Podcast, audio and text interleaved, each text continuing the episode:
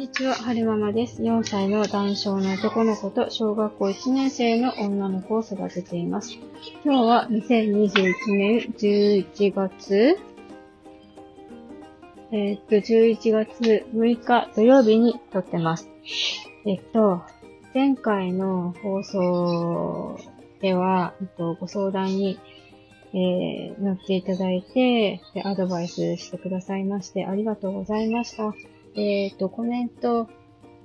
でアドバイスしてくださった幸子さんとミルクさんとアンハムさん、本当にありがとうございました。夫の方には、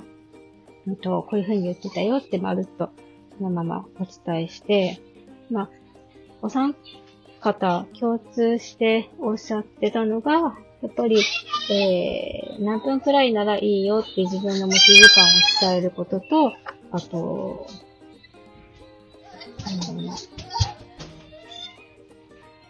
いついつだったら時間取れるよって、あの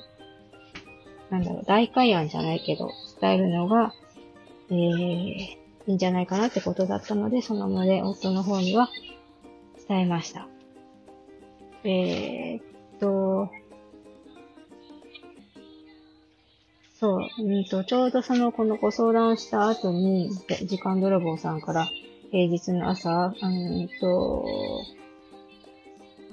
バタバタしてる時間、バタバタしてる時間帯に電話が来たんですよね。で、一連の流れ見てて思ったんですけれども、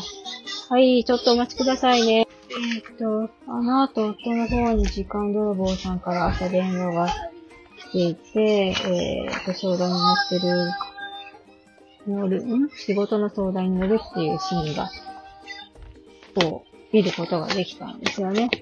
で、それ、その光景をこう、じーっと見てて思ったんですけれども、